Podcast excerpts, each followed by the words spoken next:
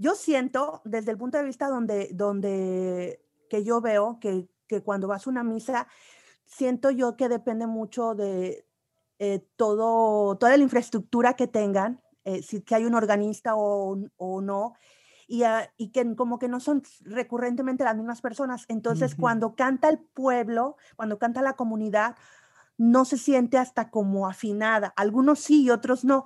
Y la diferencia en, en los metodistas, presbiterianos, cristianos, bautistas, es que como cada domingo nos vemos la misma comunidad, ya sean 50, 20, 100, 200 personas, cantamos y como que eso ayuda al oído.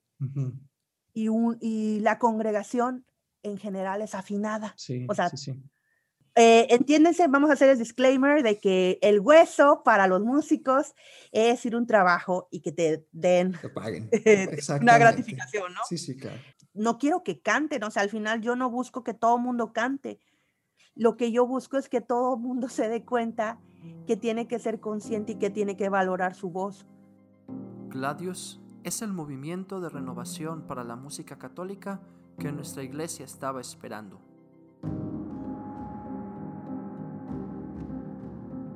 Formación litúrgica, musical y espiritual, repertorio, podcast, música sacra y litúrgica, canto gregoriano, órgano y música coral, todo con el espíritu de la tradición y la frescura de los nuevos tiempos. Gladius es la espada del guerrero, del que lucha por su fe al canto de Viva Cristo Rey, como Ezequiel Huerta, el músico cristero. Bienvenido a Gladius con Fer Vázquez. Amigos, bienvenidos a otro episodio de su podcast Gladius. Yo soy Fer Vázquez y un gusto de estar con ustedes ya en el episodio 28 de nuestra tercera temporada. El día de hoy nos acompaña mi amiga Paloma. Paloma, a quien prefiere que le digan Palomita, es una mujer, esposa y mamá emprendedora digital. Se dedica a ayudar a maestros, coaches y profesionales a comunicar creativamente por medio de sus asesorías, talleres, cursos y distintos servicios. Es maestra de artes, músico de orquesta sinfónica, cantante, copywriter, contadora de historias, streamer, creadora y host de Comunicarte, tanto en su rama de Comunicarte Podcast como de Comunicarte Group. Se define a sí misma como un artista de la comunicación. Le fascina hablar de temas de comunicación, creatividad, artes, música, manejo del cuerpo para comunicar, storytelling, copywriting y por supuesto era una invitada que desde hace mucho tiempo quería que tuviéramos en el podcast. Ofrece material gratuito de formación en su newsletter Las Palomi Historias, así como en los distintos episodios de su podcast y en su programa Relajadita. Es autora de la metodología VOZ, mejor conocida como Voz, que aplica en sus mentorías talleres, masterclass como conciencia vocal, las 3Q, vive, vuela, viva podcast, entre otras. En el episodio de hoy platicamos de la historia que Palomita ha tenido con la música, tanto desde que era niña y empezó a cantar en el coro de su iglesia, como a ser ahora maestra de artes, músico de orquesta sinfónica, de, de lo que implica tener una agrupación musical de lo que implica tener una agrupación musical que se dedique a ofrecer servicios tanto religiosos para ceremonias religiosas como música para eventos, de cómo ha sido su percepción de la música tanto en el ámbito espiritual como en el ámbito de los negocios de la música. Hablamos también de lo que significa el concepto de artista de la comunicación, de lo que implica comunicar, de cómo un artista puede usar su voz para hacerlo y por supuesto de una multitud de consejos que a nosotros los músicos nos pueden servir mucho para nuestro ministerio. Fue un gusto enorme para mí tener a mi amiga Palomita en el podcast y por lo mismo espero que disfruten este episodio. Les voy a compartir todas sus redes en la descripción. La encuentran como Palomita Cops en las distintas redes sociales, como Instagram, Facebook, Clubhouse y su proyecto Comunicarte Group en YouTube y en su página de internet. Todos los enlaces estarán en la descripción. Y bueno, espero que disfruten este episodio. Palomita, bienvenida a este tu podcast Gladius. Muchas gracias por el tiempo que nos dedicas, gracias por este ratito a la entrevista. y pues un gusto tenerte con nosotros. Muchas gracias, Fer, por la invitación. Este, no sé qué vaya a pasar hoy, este día en Gladius, pero vamos a darle.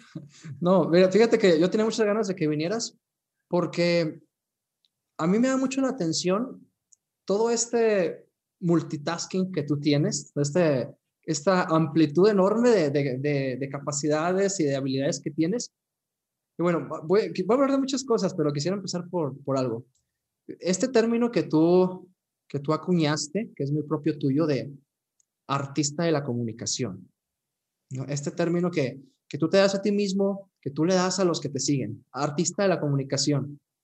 Y sé, bueno, que, es, que has pasado por todo un proceso, pero yo, para, para crear este, este, este concepto o esta idea, ¿no? Y bueno, como va unida a todas las cosas que, que yo sé que tú haces, que es la música, que es el podcasting, que es el copywriting, quisiera como que exploráramos un poquito este proceso, ¿no? Porque, bueno, nos escucha mucha gente que se dedica a la música y pues la música es todo lo que vamos a hablar, ¿no? Comunicación, este, un mensaje y todo. Quisiera como que analizáramos un poquito ese proceso para llegar a este culmen que es crear el concepto de artista de la comunicación. Y bueno, quisiera que empezáramos, si se puede, por la música, ¿no? Que es como, que creo que es como uno de los pilares fuertes que tú tienes. ¿Cómo empezó tu proceso con la música? ¿Cómo empezaste a, hacer música? ¿Cómo empezaste a profundizar la música? ¿Nos podías platicar un poco de eso? Mi primer encuentro con la música fue cuando estaba en la primaria. Aquí en México, pues es la educación básica. No vengo de una familia de artistas, vengo de una familia como de, pues como más profesionales en ser maestros o abogados o nada, nada, nada artístico como tal. Mm, por ahí mi bisabuelo me contaba mi abuela, que ya no está, pero ella en sus pláticas me decía que su papá había ido a la escuela a Bellas Artes cuando, porque ellos eran de México, y que él tocaba y cantaba, pero pues me lo ha contado o me lo contó como en fábula, ¿no? Como una leyenda. Sin embargo, cuando yo tuve el contacto con la música fueron siete, ocho años mi primer maestro se llamaba Vero. Y después me enseñó a tocar flauta, la flauta de pico, flauta barroca y a cantar. Después, cuando estuve en la escuela, bueno, intermedio de eso, quiero, se me ha olvidado, tuve un maestro de coro infantil en la iglesia, en la iglesia donde yo asistía. Yo vengo de una familia que no es católica es cristiana y si tuviera que eh, poner y situar una denominación eh, presbiteriana. Muy bien. Entonces, este maestro él tenía un coro juvenil y también hizo un coro infantil y junto a todos los niños como que les veía algo artístico. Este maestro se llama Francisco y actualmente Francisco y yo somos compañeros de la Orquesta Sinfónica. O sea, fue mi maestro de 8 o 9 años y ahora somos compañeros porque él toca el violín, toca el piano, guitarra, ¿no? Y ellos fueron como mi primer contacto. Ya cuando estuve en la secundaria, tomaba mis clases de música y me emocionaba. Yo veía que mis compañeros igual no se emocionaban tanto, pero yo me emocionaba. Ya para ese entonces tenía 13, 14 años y el, el coro juvenil, Francisco me dio la oportunidad de ir. Era la más chava, mis hermanos también cantaban, entonces mi mamá me daba como permiso y hicimos giras con los jóvenes cantando otras iglesias en la Huasteca Potosina y aquí en la zona donde yo vivo, ¿no? Pero ya ha llegado el momento cuando cumplí 15 años o cuando iba a cumplir 15 años y está todo esto de la orientación vocacional y qué quieres estudiar y todo esto, pues yo le dije a mi mamá que quería estudiar música y pues no lo vieron así como que muy bien la eh, típica de algo más serio, mejor, ¿no? algo, más, algo más serio. Pero ¿sabes cómo lo convencí? ¿Cómo los convencí? De alguna manera, bueno, me habían inscrito en otra escuela. Mi mamá vio como que no tenía muchas ganas, entonces me dio la oportunidad de, bueno, Paloma, vamos a dejarte ir a, a donde quieres estudiar. Y yo le dije, sí, mamá, y aquí va la, la mentira que dije, ya el convencimiento total bueno, si tú me dejas ir a estudiar música, yo voy a tocar en la iglesia, voy a tocar el piano y voy a seguir cantando. O sea, mentira, no toco el piano más que para vocalizarme, para sacar canciones para mí o cosas que escribo para otras personas o así, ¿no? Sí, sí. Y tampoco estoy en la misma iglesia ya. ok, ok, ok. Lo que es la vida, ¿no? Pero te, te sirvió para adentrarte, al final de cuentas. Sí, por ahí dicen que uno se tiene que vender muy bien y pues me vendí muy bien ese argumento y ya a partir de que entré a la universidad de los 15 años hasta que salí como 7 años y medio después, la música ha formado parte de mí y de ahí hasta, hasta hoy. O sea, toco en una orquesta sinfónica, eh, tengo un grupo musical al lado de mi esposo que también es músico, productor musical y todo esto. Eh, y siempre, siempre, siempre está ahí. O sea, todo el día aquí se respira música, canto y hago música, ¿no? Claro, claro. A ver, perdón, pero antes de avanzar, porque ya hay dos cosas que quiero comentar, porque me llama la atención. Mira, a nosotros aquí en Gladios nos escucha mucha gente católica, que es que en general, pues la audiencia que nos escucha y que bueno, ya tiene bien claro, en una misa se canta así, así, así. Pero, por ejemplo, tú nos decías que, que de niña ibas al coro, al coro infantil, coro juvenil, con tu primer maestro, eh, en una iglesia cristiana, y que bueno, también de repente yo sé que también cantas en, en, diferentes o has cantado en diferentes comunidades cristianas, tanto en misas como en diferentes. ¿Cómo es la música en, en, una comunidad cristiana? Es que, o sea, tengo idea y a lo mejor los que nos escuchan, a lo mejor también, pero no, ¿cómo es? O sea, porque acá dicen, bueno, el, el santo y, y, el cordero, pero eso no se necesita allá. ¿Cómo es la música en una asamblea cristiana? Mira, la verdad es que depende de las denominaciones. Eh, cuando dices cristiano, es como que el paraguas donde caben todos los demás, metodistas, bautistas, presbiterianos, eh, ecuménicos, eh, carismáticos y todo. Y al lado están los, los católicos, romanos, apostólicos, ¿no? Sí, es, es una, es una de muchas. Esto, ajá, ajá, es una de, ajá, pero acá estamos como que en todos. Y como hay diferencias entre una denominación y otra, porque todos vinimos de Martín Lutero, fue el primero cuando hizo la reforma, vámonos muchos años atrás, y después de Martín Lutero, yo, eh, la doctrina, hablando, vamos a como que hablar esto, es calvinista. Yeah. Entonces, los calvinistas son los presbiterianos y creo que también los bautistas. Y ya después de, de los calvinistas también hay otras, hay otras corrientes, otros pensadores, personas en ese tiempo y que fu fueron formándose, ¿no? Entonces, la, la liturgia como tal, eh, si hablamos de lo que se hace en un en un momento donde tú tienes una conexión y una cercanía con Dios, va a depender de, de, la doctrina de cada uno. Pero en el caso de los bautistas y los presbiterianos, como venimos de, de Calvino, de Juan Calvino, sí se parece, inclusive los, los metodistas, somos mucho y de, de, ya ahorita ha cambiado porque con todo esto que tenemos eh, ha ido como que transformándose, pero cuando yo era niña de cinco años, yo me recuerdo estar sentada en la banca y el, había un coro de la iglesia donde cantan himnos. Mm. Y, y si, el, si hablamos así de que si tú quieres estudiar para pastor, o sea, como seminario, también existen seminarios, claro. hay una materia que se llama himnología y en esta materia explican para qué sirve cada himno. Y el himnario ha ido evolucionando eh, de lo, desde que yo recuerdo que era niña a la fecha. Antes en el himnario tú podrías encontrar cosas que no tenían un sustento bíblico como tal uh -huh. y lo cantaban. Iba dentro de, eh, pues, que, que, que, depende que, ¿cómo, cómo, cómo poder trasladarlo a una misa católica. En la, te, en la temporada, en el, ¿En el tiempo litúrgico. En el tiempo Ajá. litúrgico, okay. bueno, acá también yeah. hay como tiempos litúrgicos y secciones en el himnario que para la familia, que para a los jóvenes, el matrimonio, eh, cuando a, aceptas al Señor y eres nuevo, eh, tienes una nueva en Cristo y así tiene. Okay. Varían, varían estas liturgias en los himnarios. Oye, perdón que te interrumpa. ¿La gente lo canta? ¿La gente tiene su himnario? ¿La gente lo sabe? ¿O es del coro? Antes siempre toda la gente llegaba con Biblia e himnario. Ajá. Y cantabas, ¿no? Sí. Había y venden actualmente, había y ahora hay actualmente himnarios donde tienes solo la pura letra. Mm. O la letra y música.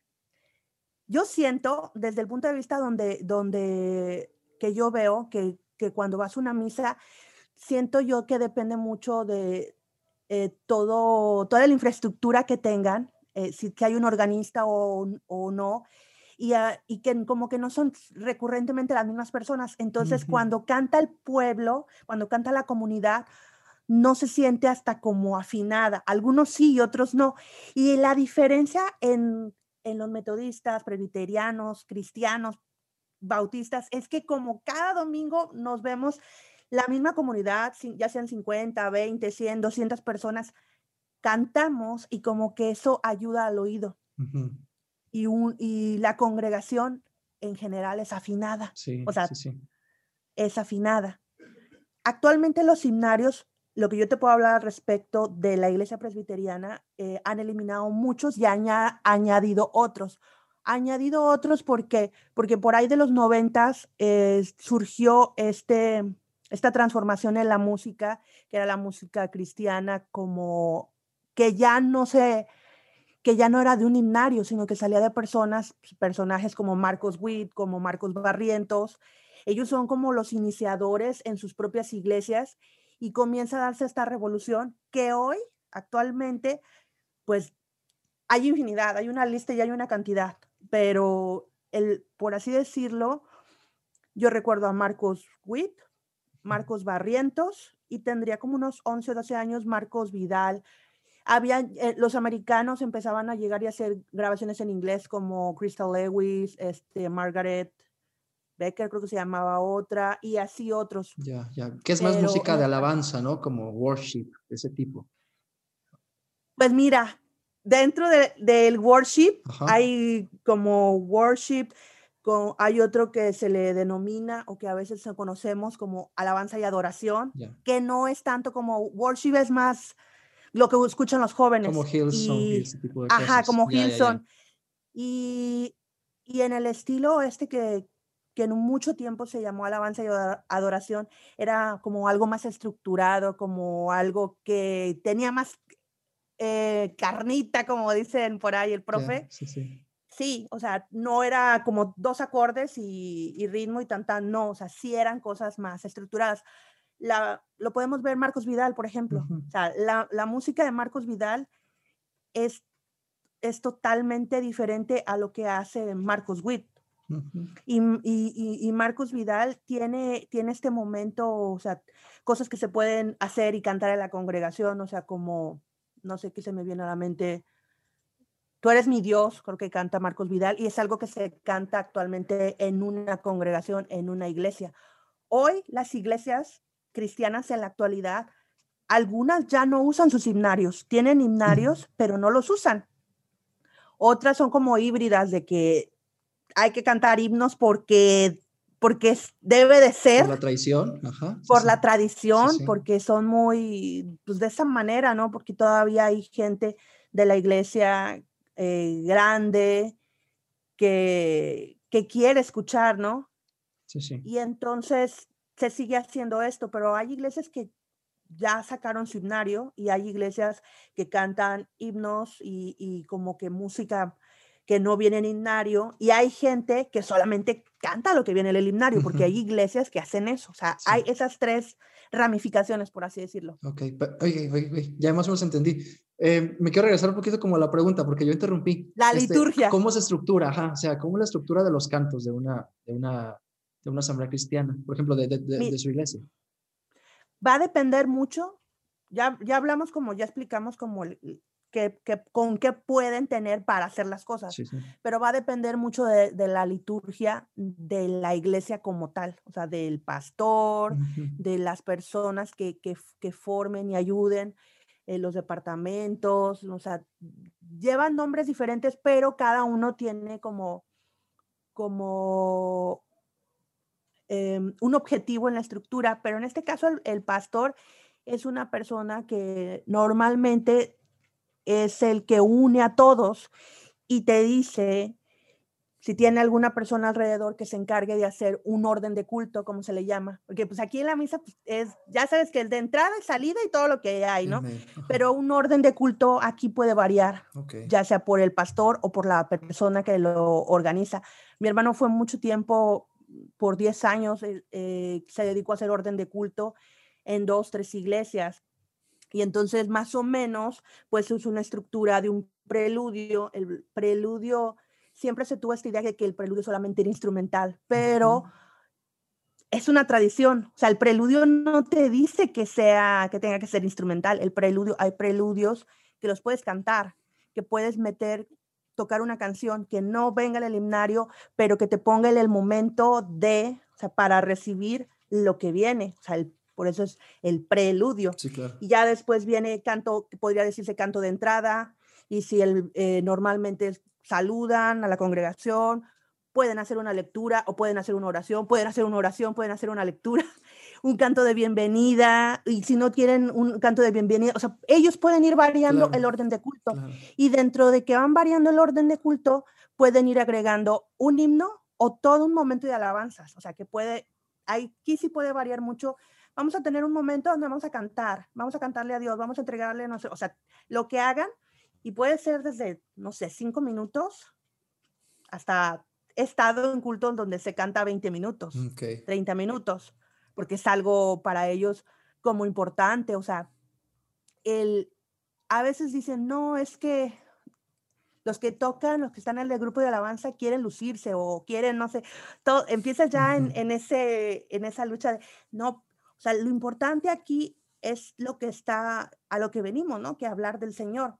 Claro. Pero he escuchado esta idea de, pastores donde dicen, bueno, sí, pero el canto con el canto también se alaba y lo que se dice en el canto también e, es, es, es esa conexión, es, es, esa interacción, es esa relación que tú puedes cantar en tu casa y, orar o, o lo que tú quieras, pero como que el momento cuando vas a una congregación, como el momento cuando estás con otras personas, como el momento que estás ahí, como que estás en tiempo y espacio y sabes que ese tiempo está dedicado para, para ello, para ¿no? Eso, claro que sí.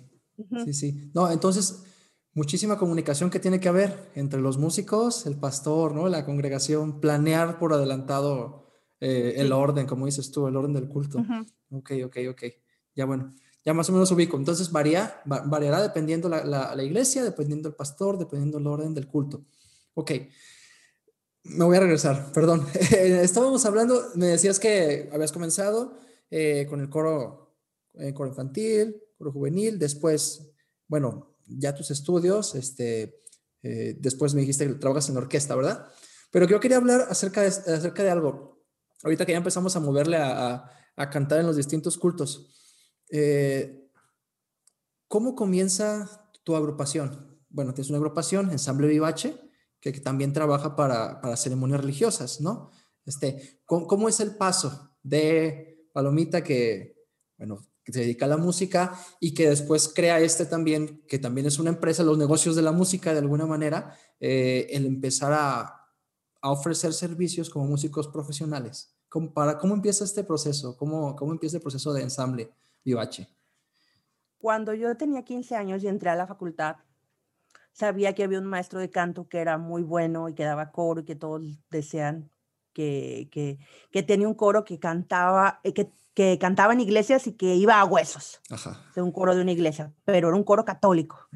Eh, entiéndense, vamos a hacer el disclaimer de que el hueso para los músicos es ir un trabajo y que te den paguen.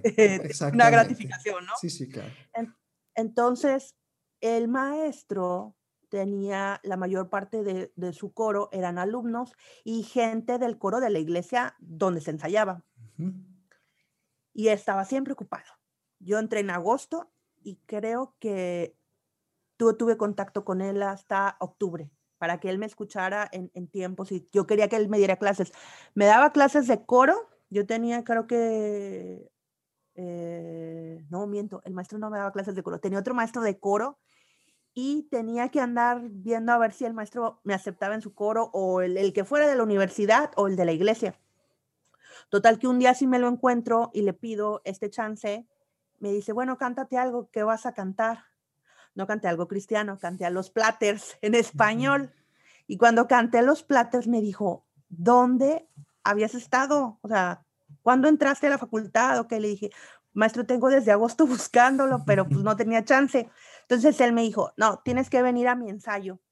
Y en aquel entonces los ensayos del maestro eran los sábados de una a tres en una iglesia de Ciudad Madero, que la iglesia del Sagrado Corazón, y ahí mientras nosotros ensayábamos, siempre la, gente que, trabajaba ahí, los catequistas corrían porque había niños, la oficina estaba abierta, acomodaban todo porque iba a haber eh, misa de alguna boda, 15 años, si estaba el, si iba cambiando, si era Pascua, temporada de Pascua, estaba Navidad, así se hacía todo y mientras nosotros tratando de concentrarnos, el, el aprendiendo el coro, aprendiendo, si, si teníamos que ir a un hueso, o ensayar por ensayar, que se tenía que ensayar siempre, en Gloria de Vivaldi, Aleluya de Händel, este, La Gloria de Dios de Beethoven y todas las, todo lo más que, todo lo más que viene en la misa y cosas que el maestro había escrito o que otras personas allegadas a él le habían dado para que nosotros cantáramos en el coro.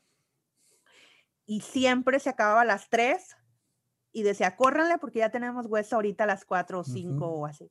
Entonces a veces no alcanzaba yo a llegar a mi casa, me salía, yo recuerdo que mis sábados eran levantarme a las 8 de la mañana, ir a la facultad, eh, los primeros semestres, los primeros cuatro porque tomaba clases de piano y yo no era buena, no tenía piano, entonces tenía que irme a practicar en los cubículos de la, facultad, piano y luego este, ya traía mi mochila porque tenía que ir eh, al, ensayo, me llevaba mi lonche, acabábamos el ensayo, me cambiaba para ir al hueso y hasta la noche que llegaba a mi casa a las 10 porque eran fácil cinco huesos en el día, que el mm. maestro, en aquel entonces solamente estaba el maestro Elías Argot, José Elías Argot Rico, y otro maestro que se llamaba, se apellidaba el maestro Hurtado, y tenían dos coros diferentes.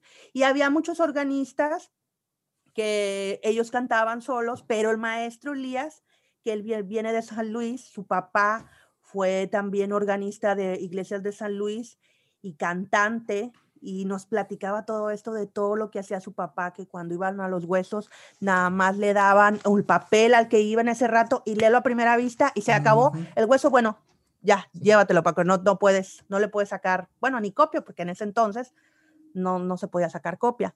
Y el maestro también tenía eso, esa onda un poquito, pero no tanto con los del coro, como que los del coro ya éramos sus, sus allegados, sus alumnos.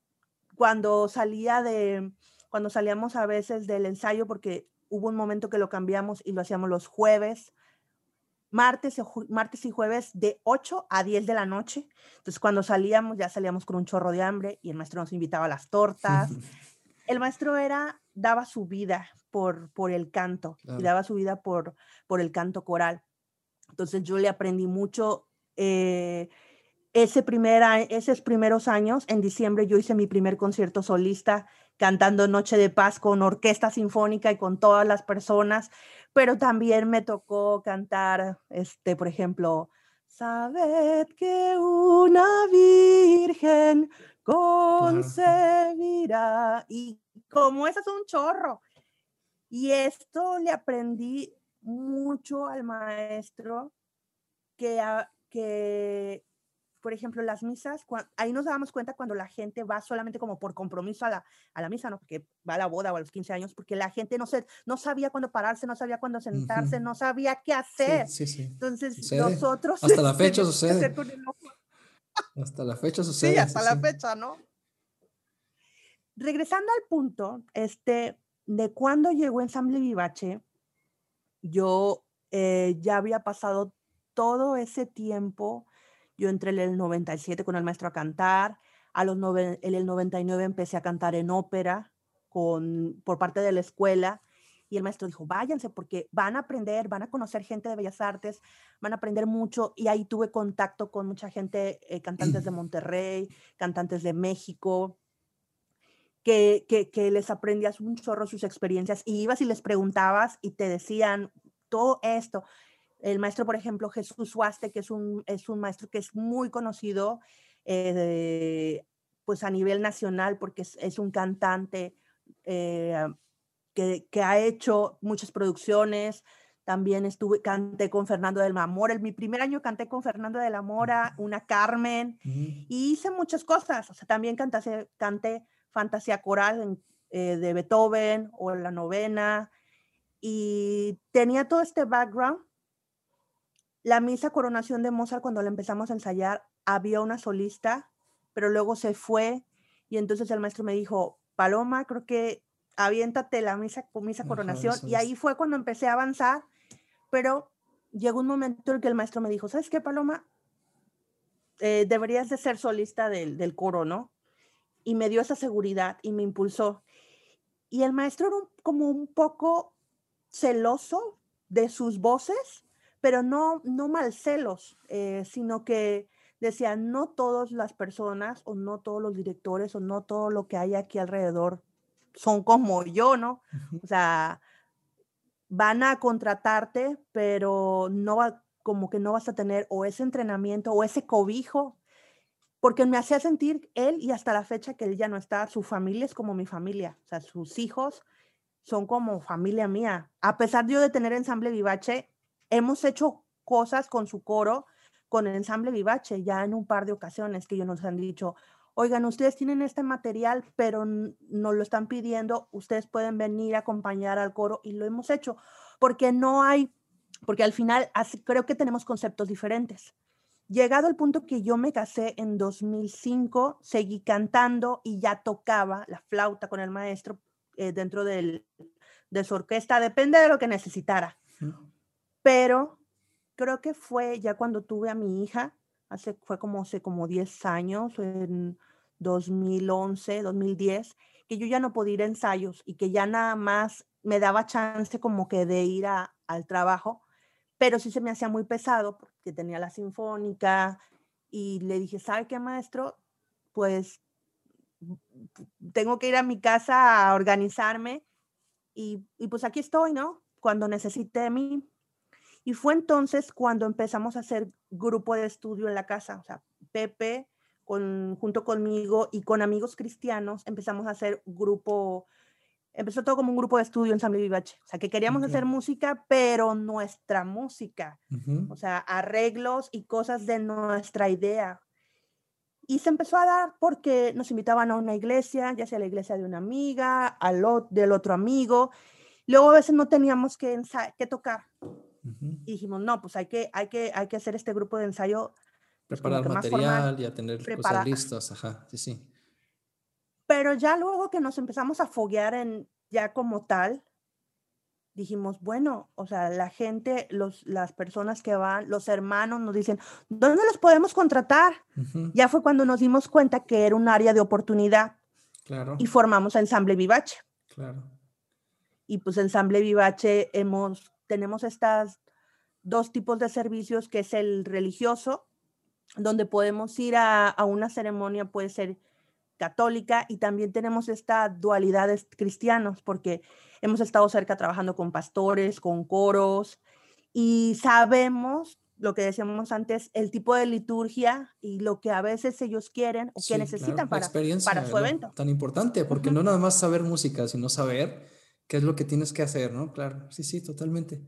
Ok, ok.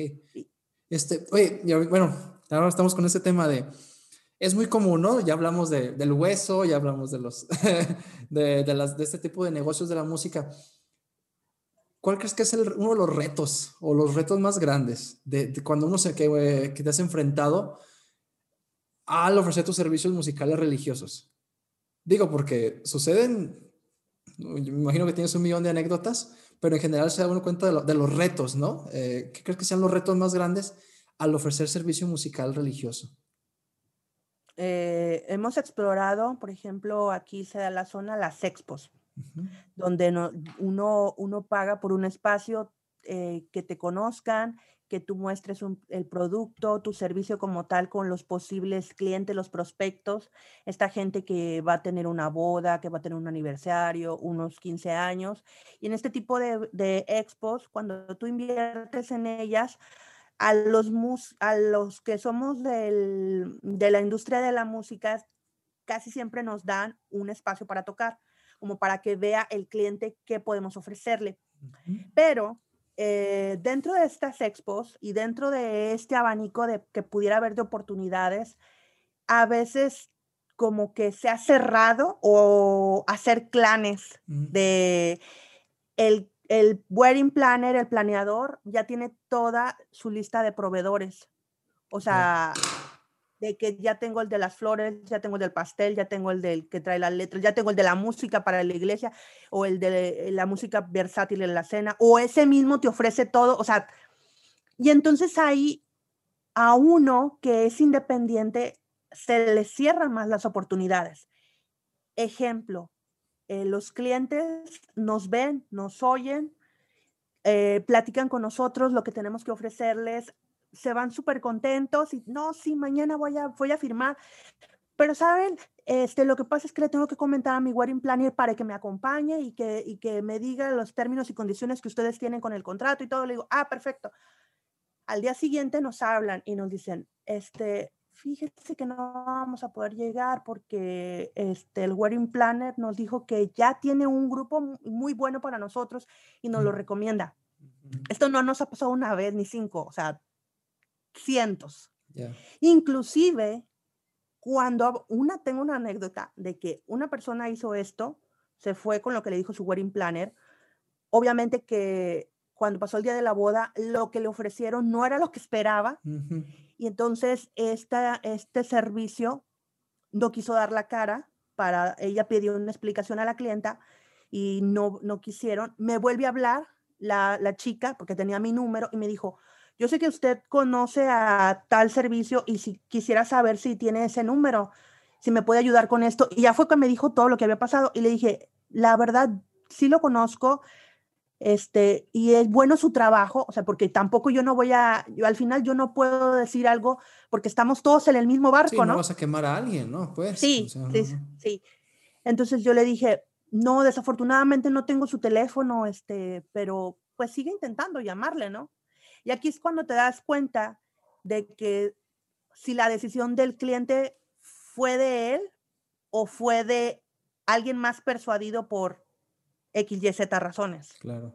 Que ya sería otro tema. Sí, sí, sí. No, sí, las mafias, bueno, que se dan en todos lados, ¿no? Digo, por ponerles un nombre ya. Sí, las mafias, las, las influencias, los contactos. Pero te pregunto de este, de este aspecto de las, de, la, de las ceremonias y del ofrecer los servicios musicales porque es algo que, que, muchos pues hemos experimentado y que es muy común, ¿no? Este, el, una boda, cantar una boda, cantar unos 15 años acá en el aspecto católico, este, y enfrentarse con multitud de, multitud de problemas, ¿no? Sí, pero nosotros, por ejemplo, o sea, entras a comunicartegroup.com y después de ahí está la barra de qué servicio quieres. Bueno, en la barra principal están los servicios que te podemos ofrecer, está el del grupo, te vas a la página del grupo, o sea, le das clic en Ensamble Vivache y ahí te, te, da todo lo que hemos hecho, dónde hemos tocado, cómo te podemos ayudar, o sea, todo, todo, todo, o sea, dándole esta seriedad, dándole esta profesionalización que queremos, o sea, como, debe, como debería de ser, porque aún ayer estaba, hace unos días estaba por ahí en, en, un grupo donde estábamos platicando de la profesionalidad del artista y en particularmente del músico. Todavía se tienen estos sesgos, estas ideas de que el músico es un, borracho, uno que le puedes pagar cinco pesos y, o que no le puedes pagar, ay, eres músico, tocas todos los instrumentos, cántame. O sea, todavía anda por ahí ese halo, esas ideas. Y yo con, e, cuando me di cuenta de todo esto, yo dije, no, yo tengo que darle formalidad. O sea, el contrato, los contratos que nosotros tenemos, por ejemplo, son revisados por un abogado. Le decimos, si tiene alguna duda, traiga a su wedding planner, a su mejor amigo, a su sea. O sea, no lo estamos. Los que nos, los, estos cinco personas que ve usted son las mismas cinco personas que le van a tocar. Si acaso, esto es cuando hacemos, si acaso que es diciembre, por ejemplo, que es cuando hay mucho trabajo, tenemos una segunda plantilla, pero solamente cubrimos, tenemos dos plantillas, o por así decirlo, este número de músicos. Y fuera de, do, de, de que puedan estar dos servicios simultáneos a la vez, yo ya no, yo ya no ofrezco eso. ¿Por qué? Porque yo, estoy, yo sé y yo confío plenamente en cada uno de los músicos que trabaja conmigo. Claro porque lo que, lo que nosotros hacemos, lo que está escrito, está escrito con un grado de dificultad, tengo que decirlo, porque así son las cosas, que no es la música que te bajas y te descargas desde la llave.com o no sé cómo se llama, la clave. No, no, no es, no es eso, no es eso. O sea, lo que está escrito con nosotros, inclusive la misa, cuando ellos escuchan Cordero de Dios, cuando escuchan el Santo, tú has escuchado nuestros videos. Los arreglos que, que no, e, ajá, los arreglos que tenemos son diferentes. La gente voltea, voltea como que se saca de onda porque están cantando el mismo Santo, Santo, y se quedan como lo que escuchan abajo de ellos no es lo que están acostumbrados a escuchar o sea, a diario o con otras agrupaciones que se puedan parecer a nosotros. Sí, sí, claro. Ese es simplemente ese hecho de del diferenciador, yo creo que ya es muchísimo más valioso, ¿no? Los dos, tanto el de la seriedad y profesionalismo, como dices tú, con contrato y todo, como el de los arreglos musicales, o sea, hay un, hay un nivel completamente distinto. Voy a dejar los, los enlaces a lo que nos comenta ahorita Palomita, todos los enlaces están en la descripción de Comunicarte Group y de tanto de Palomita Cops como de todos sus proyectos en, la descripción del episodio. Bueno, eh, quisiera, relaciona mucho con lo que estamos hablando, pero quisiera moverme un poquito hacia otro tema, porque bueno, yo creo que ya hemos hablado de música en, en las distintas denominaciones cristianas, en la misa, eh, esto de los negocios eh, al ofrecer servicios. Y bueno, yo creo que un hilo conductor que tiene todo esto, que obviamente es la música, es uno de los puntos que, que tú te has, te has, hecho una experta, que es la voz, la voz humana, ¿no? O sea, tú durante muchos años, por supuesto, con todas tus, tus experiencias en el canto, eh, como cantante, ahorita como podcaster y, y con el, arte, precisamente el arte de la comunicación, que es con lo que comenzábamos, mm, tú mismo te, me he dado cuenta, pues, que es una experta en el manejo de la voz, ¿no? ¿Por, eh, ¿por qué le, ¿Cómo llegas entonces ya hablamos de la música, a hablar de estos términos que, que a veces que encontramos en tus redes de conciencia vocal. Tienes incluso creo que un método para, para, para, enseñanza de todo esto, un curso también este, para enseñar a potenciar la voz humana, ¿no? ¿Cómo llegas a, a enfocarte en ese aspecto tan importante del, de la persona, de la, de la música, del músico, del cantante? ¿Cómo te llegas a enfocar en la voz? Me di cuenta cuando llegué al mundo digital, que eso yo creo que ya van a ser cinco años. Yo empecé en el mundo digital por accidente. Eh, empecé vendiendo pisos de PVC. y entonces, sin instrucción alguna, bajándome una aplicación para editar fotos, y así empecé como, como cómo se puede vender esto en Facebook, cómo puede ser llegó un punto donde conocí el network marketing, o hay gente que lo conoce como multinivel, de servicios.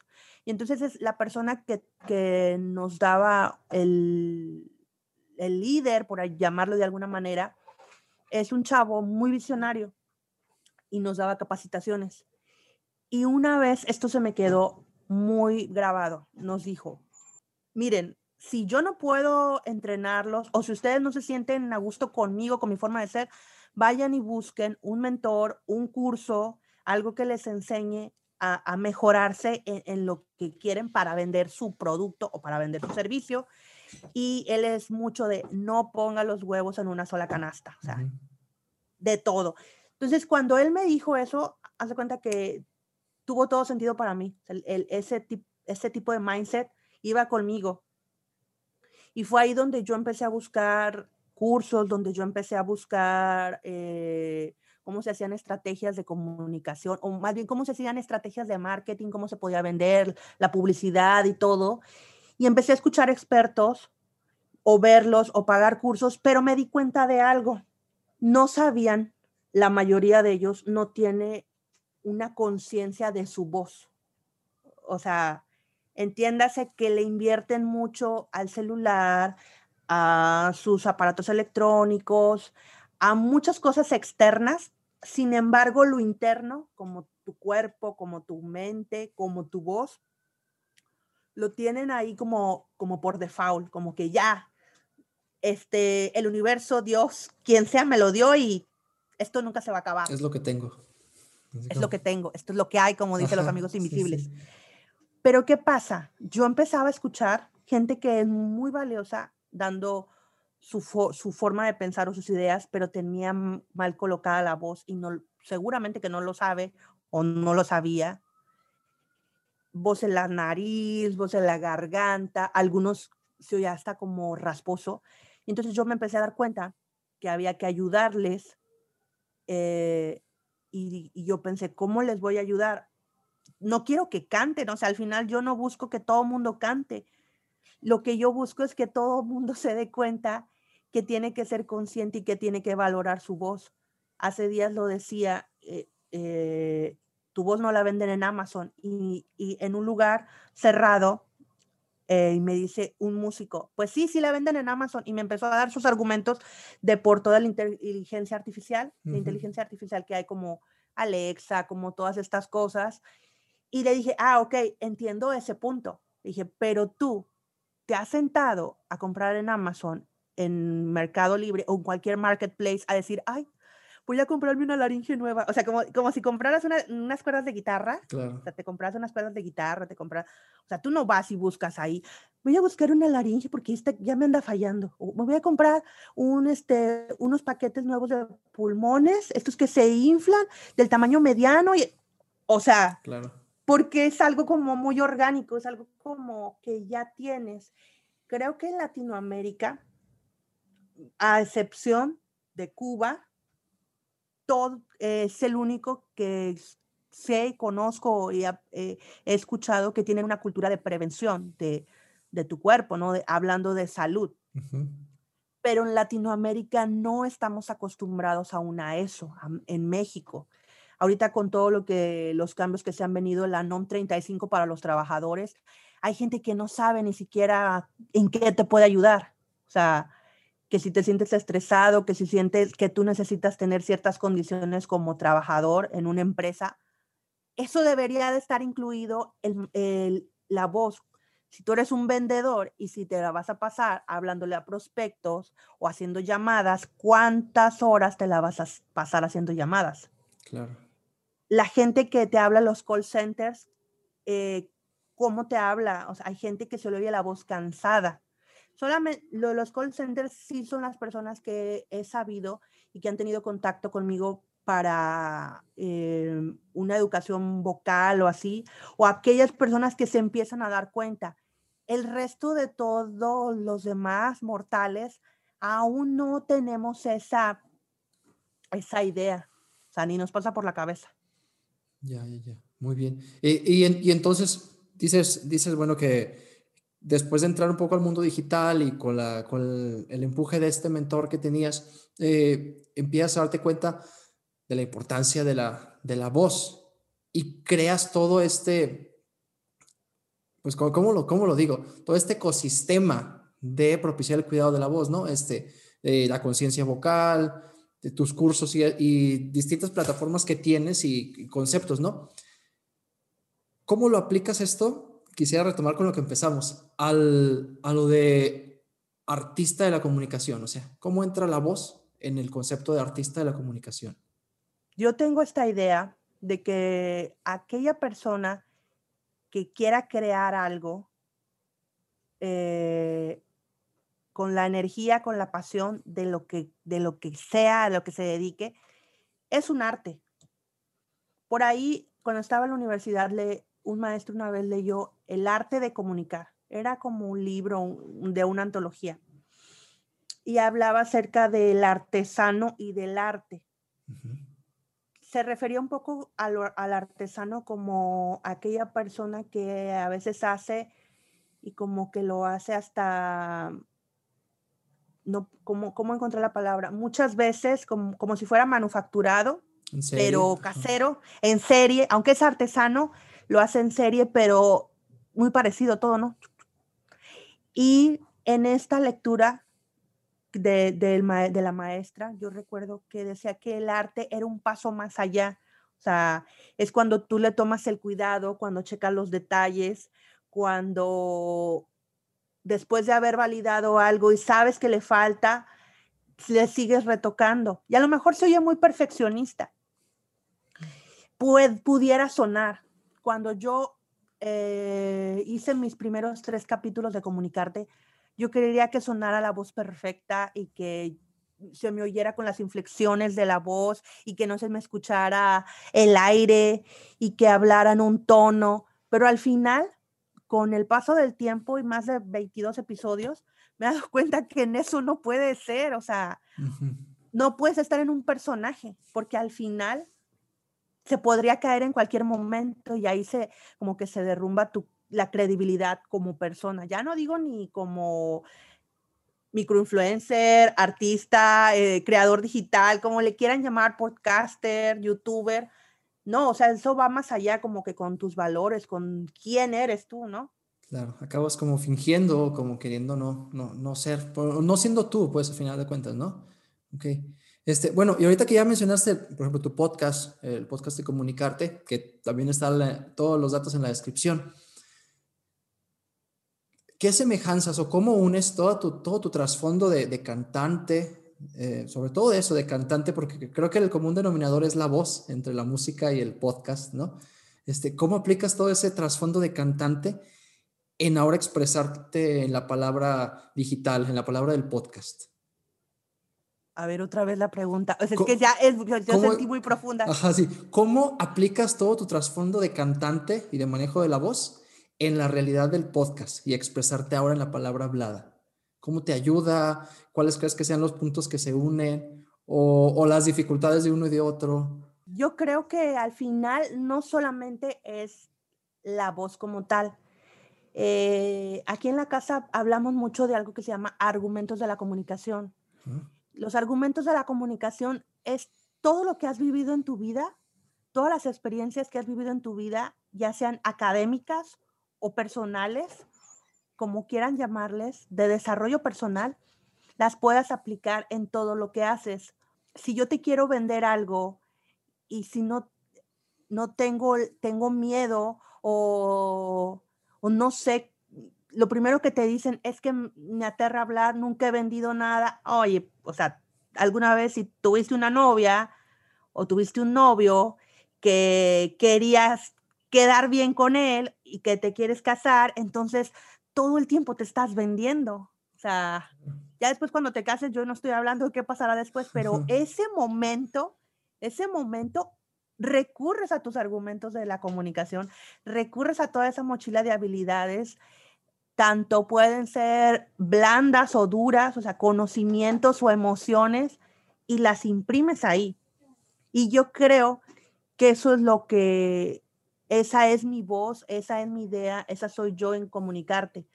Pero no fue, no fue el episodio uno donde yo me di cuenta. O sea, hay un episodio, por ejemplo, que hablo de vulnerabilidad para comunicar. Y ahí les explico en ese episodio todo lo que pasé, porque también en el paso de conocer gente, aplicarte, conocer un mentor, tuve una eh, coach de comunicación digital, de marca personal, que me dijo, tienes que ponerte un saco, tienes que ponerte acá, pintarte y la sombra, 7 de la mañana y transmitir todos los días, y tienes que hablar así, y tienes que hablar muy propio, y,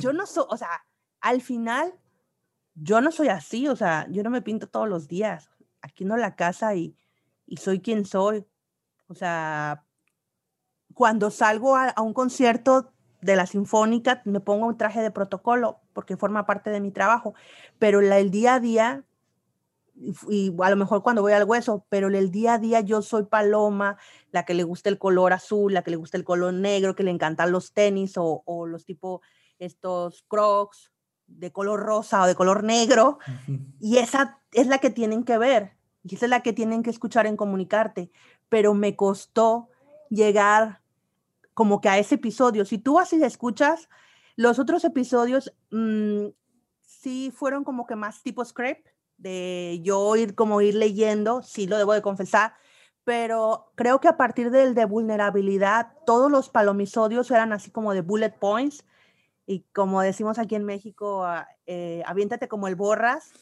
y, y, luego ya en la edición, que es el que me dice Pepe, Paloma, o sea, dijiste mucha paja, te quité paja, ¿no?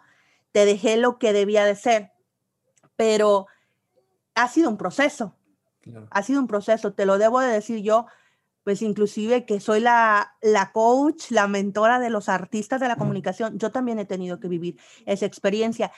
Y sabes que eso sirve para cuando alguien llega conmigo y me dice, o sea, estoy, me pongo, me da miedo si hacer un video, para mi canal de YouTube o para un podcast o para lo que sea. O sea, yo no les estoy vendiendo la idea de que, ay, a mí me ha salido toda la vida súper fácil todo. Ay, no, o sea, soy perfecta. ¿Por qué te voy a vender una perfección cuando también he tenido esas partes, no? O sea, también le he regado. Un proceso, y creciendo, ir El proceso.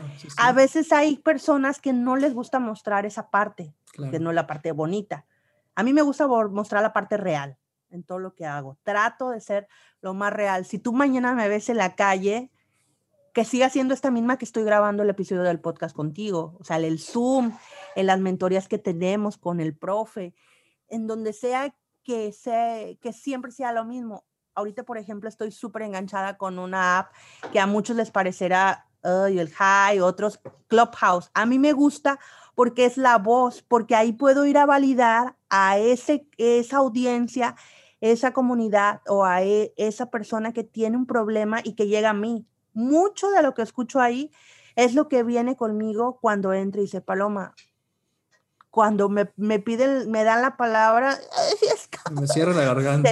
Se, me cierra la garganta, porque se me cierra la garganta.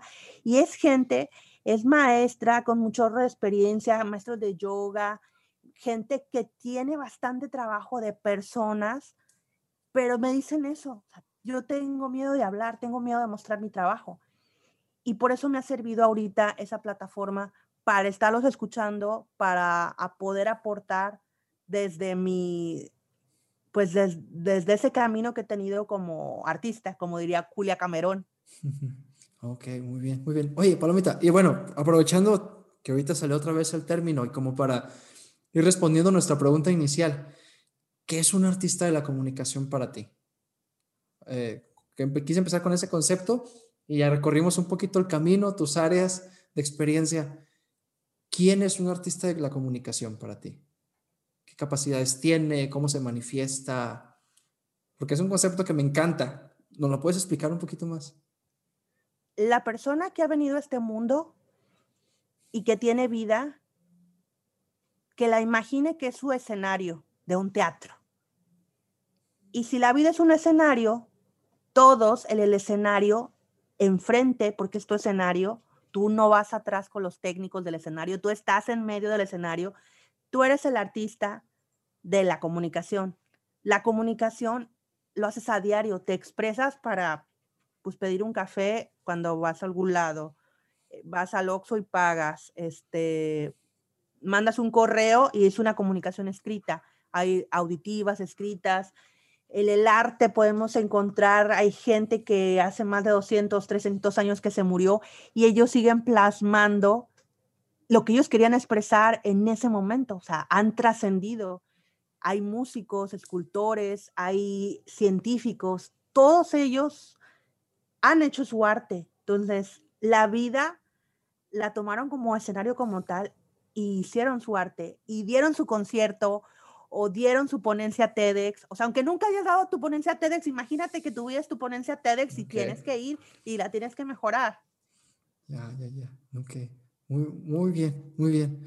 Oye, Palomita, a lo mejor como para ir redondeando y, cerrando, nos escucha mucha gente que se dedica precisamente a comunicar por medio de la música, a comunicar por medio de la música, sobre todo, como te comentaba, eh, en la liturgia, en la Eucaristía. Es decir, nos, habla, nos ve gente que trabaja con su voz, que canta.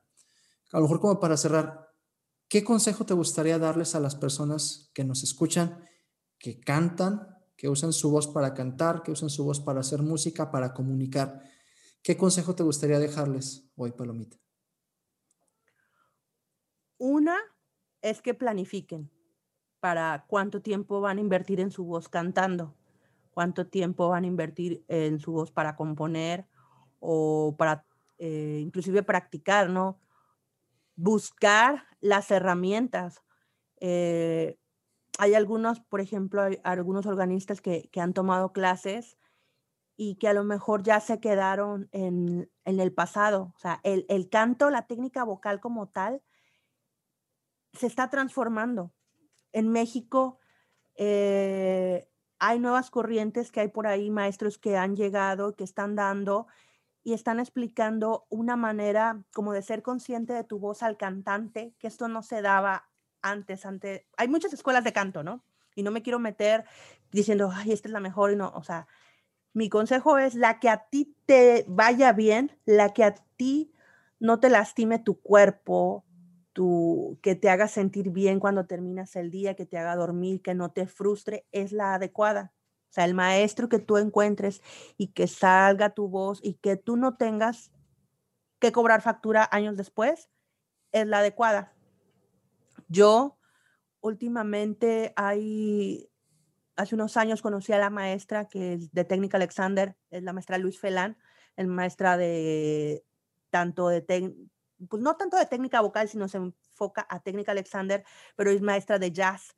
Y me ha llamado mucho la atención porque pueden ir a buscar a la maestra Luis. Ella es maestra de, de cantantes en Bellas Artes, de técnica, y les enseña técnica a Alexander. Yo tomé un curso con ella el año pasado. Era mi sueño y, la, y el 2020 me lo regaló porque la maestra siempre se llenaba, ella es irlandesa, entonces va, anda mucho en Europa y México. Tiene más de 15 años viviendo aquí, pero no se habían dado los tiempos. La conocí, aprendí mucho de la conciencia del cuerpo, cómo aplicar esta, esta técnica, que es más que nada de que tú te des cuenta de lo que le viene bien a tu cuerpo y por consecuencia a tu voz. O sea, que hay varios factores que son como muy, muy básicos y a veces no nos damos cuenta. Entonces ahí fue como que reconectar tu voz con tu cuerpo. Eh, que transmitas emociones. Eso creo que aún no se ha llegado a ese nivel en algunos maestros de canto, en algunas escuelas de canto. Eh, hay por ahí una, una, una, chica que conozco que vive en Estados Unidos, se llama Brenda Iglesias.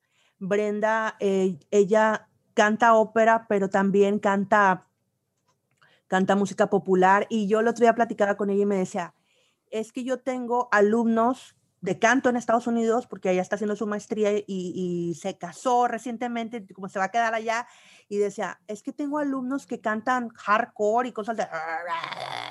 Y dice, cuando vas y los revisas al doctor, son los que tienen las gargantas y la faringe y la laringe más sana. Cuando tú pudieras pensar que eso que están cantando les está desgraciando la garganta y les está desvenando todo su aparato de fonación, Resulta que es lo contrario, porque ellos lo están haciendo desde la conciencia. Este, eh, ahorita se me olvidó como tal el, el, término que maneja Brenda, pero Brenda mm, de repente hace sus cursos y enseña, y obviamente que los que han tomado clases, esta técnica que ella maneja es como para que tú puedas ah, usar tu voz para ópera, para que tú puedas usar tu voz para teatro musical, para que tú puedas cantar música sacra, popular y todo. Es la, es la misma técnica, ¿no? Mi maestro de canto vive en Jalapa y mi maestro tiene una técnica es muy parecida a la de Brenda, que él dice, es que esto es lo único de lo que va a salir, o sea, el estilo puede variar y puede haber otras cosas, pero la técnica para todos los estilos es la misma. Y como que eso no está aún tan comprendido, siento yo, veo yo en algunos compañeros. Y eso es lo que yo tuviera que decirles a los organistas, que vayan, que busquen, que no se queden con lo primero que hay, porque si se están dando cuenta que no les sirve, que se den cuenta que hay otras oportunidades.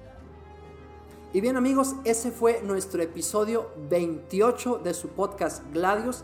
Le agradecemos muchísimo a Palomita que nos haya regalado este tiempo y sobre todo todas las experiencias y enseñanzas que quiso compartirnos. Para mí es una experiencia muy enriquecedora que una persona como ella, con toda su vivencia de la fe cristiana, de la música, de las distintas experiencias de aprender lo que significa comunicar, de los negocios de la música, de ser emprendedora, podcaster y de tener tanto trato con personas tan distintas en el arte de la comunicación, venga a nuestro podcast y nos comparta todas sus experiencias y aprendizajes. Les reafirmo, están todas las redes de Palomita en la descripción, la encuentra como Palomita Cops en las redes sociales y como Comunicarte Group en YouTube.